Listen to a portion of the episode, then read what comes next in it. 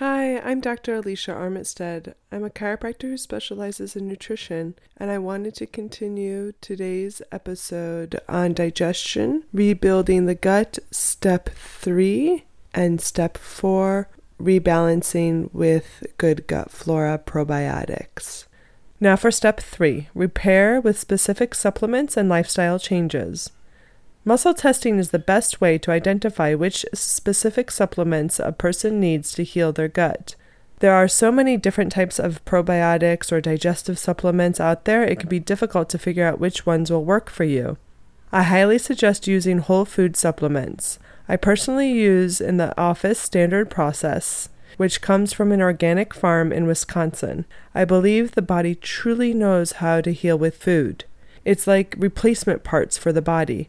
Standard Process is sold by healthcare practitioners only, so it can be hard to find. I also like Garden of Life because they are organic and use food to make their supplements as well. I already mentioned using collagen supplements. This would be about 6 months after starting to heal the gut. The first step is to detox and get rid of all the junk sitting in the gut, and then later using collagen to repair the intestinal lining. If you start using it in the first couple of months, there's so much junk in the intestines that the body won't know how to use it. Vitamin A supplement could help because vitamin A supports the cells that line the intestinal tract. And the healthier these cells are, the stronger the intestinal lining will be. Vitamin A is also found in high levels in orange and red colored vegetables like sweet potato and carrots. Glutathione is also beneficial to the intestines since it directly acts as an antioxidant in the intestinal tract and helps decrease damaging molecules that may be producing inflammation. Vitamin C and vitamin E are important antioxidants as well for the intestines and work with the glutathione to support the healing. Aloe. We use a medical-grade liquid in the office that is wonderful to decrease the inflammation of the gut lining and help it heal. Just like when you put aloe gel on a sunburn, when you drink the aloe, it coats the inside of the gut to soothe and heal. The cells that line the intestinal tract need fuel to perform their process of nutrient uptake. The preferred fuel for these cells is an amino acid called glutamine, which is best taken as a powder. 1 tablespoon in water and drink it on an empty stomach first thing in the morning. Glutathione helps maintain the function of the intestinal wall, prevents leaky gut, and helps leaky gut heal as well. Bone broth contains glutamine and is one reason why it's so healing. I've been so busy actually talking about detoxing and repairing the gut lining that I forgot to mention that 80% of the immune system resides in the lining of the wall. If we don't repair the gut, our immune system will suffer. The gut wall contains lymphatic tissue called GALT. G-A-L-T. G for gut, A for associated, L for lymphatic, T for tissue. This GALT is the largest collection of lymphatic vessels in the body and includes the appendix.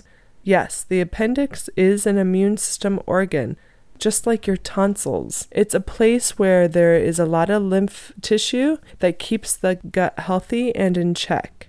The majority of this lymph tissue is located in close proximity to the villi, which are the pieces of tissue in the small intestine where nutrients get absorbed.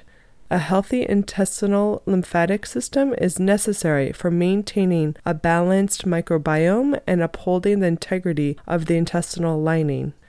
This barrier helps keep out harmful toxins and pathogens while allowing absorption of nutrients. The intestinal lymphatics also play a role in delivering absorbed fats from your food to the liver for processing. See, all of the nutrients get absorbed and go into the bloodstream except for fats, because fat and water don't mix, and water is the blood. So the fat has to actually get absorbed and not go into the blood, but instead the lymph fluid goes into the lymphatic system. When there are too many toxins in the gut from food, maybe it's too processed, too many chemical additives, Maybe it was wrapped up in aluminum, or the food is something you have trouble digesting, so it's not broken down very well. The GALT can become congested. This stagnant flow of lymph is a major cause of digestive symptoms, poor detox, and lowered immune system. Other things to do to repair the gut are lifestyle changes. Deep breathing. Digesting is a parasympathetic process, meaning we must be in a relaxed state for digestion to occur correctly. Taking 3 deep breaths in and slowly releasing each time will help the body become relaxed. A prayer blessing your food can also help the body become more relaxed. Think about doing either one of those things before you start to eat. Hydration. Staying hydrated is key to ensuring the nutrients are transported correctly throughout the body and that waste is eliminated. Drinking enough water is key if you are suffering from constipation. You should have a bowel movement at least once a day, a big, complete bowel movement. If you don't, it feels incomplete or pebbly. You know you are slightly constipated. Besides drinking water, adding fresh squeezed lemon juice can really help. If you don't have a bowel movement every day, I highly suggest drinking 32 ounces of warm water first thing in the morning with a half of a lemon squeezed into it to help things move. For those fighting candida, add a tablespoon of apple cider vinegar to the water as well. Wait 30 minutes before drinking or eating anything else. Baking soda also works incredibly well for constipation and tummy aches in general because it is a bicarbonate, which will encourage air to come out of you one way or another and relieve the pain from the pressure of the gas. It also helps if the stomach is too acidic. It realkalizes it, neutralizing the acid to help things pass through your gut. In order to do baking soda, you'll need a teaspoon of baking soda. Mix it with 1/4 cup of warm water. Drink all of the mixture first thing in the morning and quickly. The quicker you finish it, the better it seems to work. Dandelions actually can be very helpful. There's dandelion tea, or you can go pick it from your yard, just the leaves, and they can be very beneficial to those who are suffering from constipation due to inactivity or the consumption of processed foods, because it helps to detox the liver. You can just add hot water to the leaves or to the tea, let it seep for 5 to 10 minutes, and drink it. Depending on how toxic you think you are, drink up to 3 times a day. And coffee actually can help with constipation. We love how it smells, it can perk you up, but it's actually a natural stimulant for the digestive system. So indulging in a cup will get things moving. 8 ounces is fine, and make sure you don't overdo it because too much can actually have the opposite effect. Coffee is a diuretic and makes you urinate, pulls out the water. If you're dehydrated, that can cause constipation. Get moving. If you want stuff to get through you, you need to move. If you don't exercise, then things will slow down. And there's so many different reasons to exercise. But in this case, we're actually helping it to move things through the colon.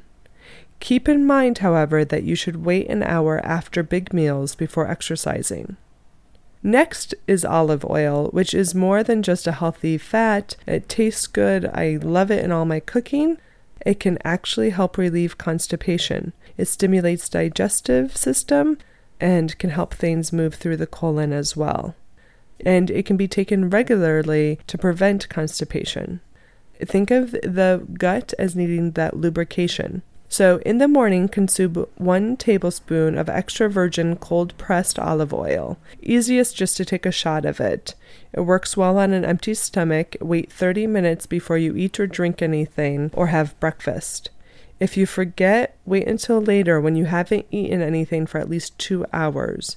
You can even squeeze a little bit of lemon juice in it to lighten the flavor. And I just mentioned how lemon juice can help with constipation too.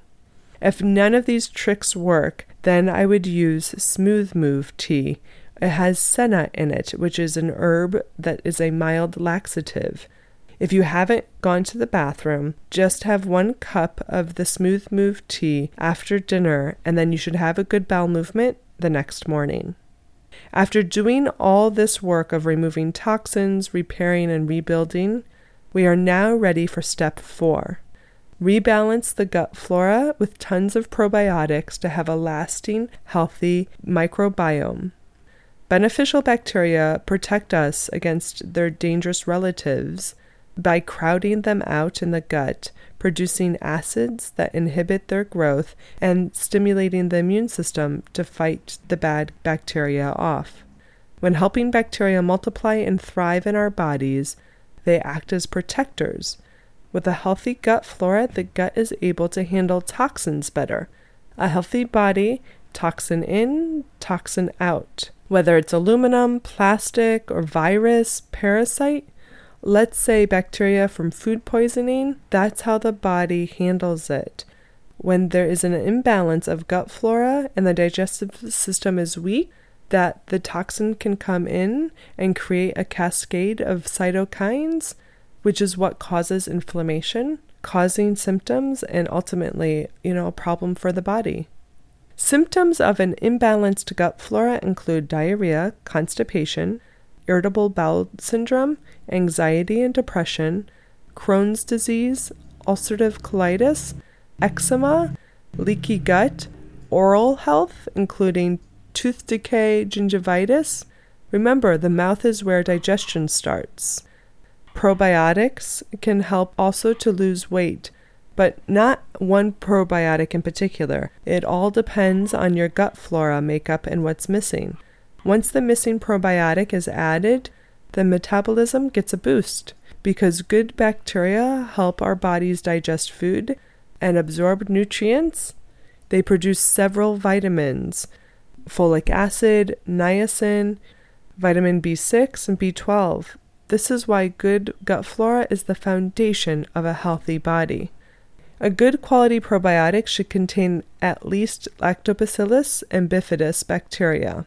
It's best if you get tested for a probiotic, but I know not everybody listening to this podcast has access to a muscle tester. There's a number of good probiotics on the market. Some are poorly made and then some are decent. I probably have 10 different probiotics in my office to cover a wide variety of different situations. Also, when looking for a probiotic, make sure it doesn't have any binders or fillers or corn. Sometimes people feel worse after taking a probiotic, and that's because your body needs to detox or kill bad gut flora first. And so adding in the good bacteria overwhelms the body. It's too early. If this ever happens to you, it's best first to do a cleansing program with a healthcare practitioner.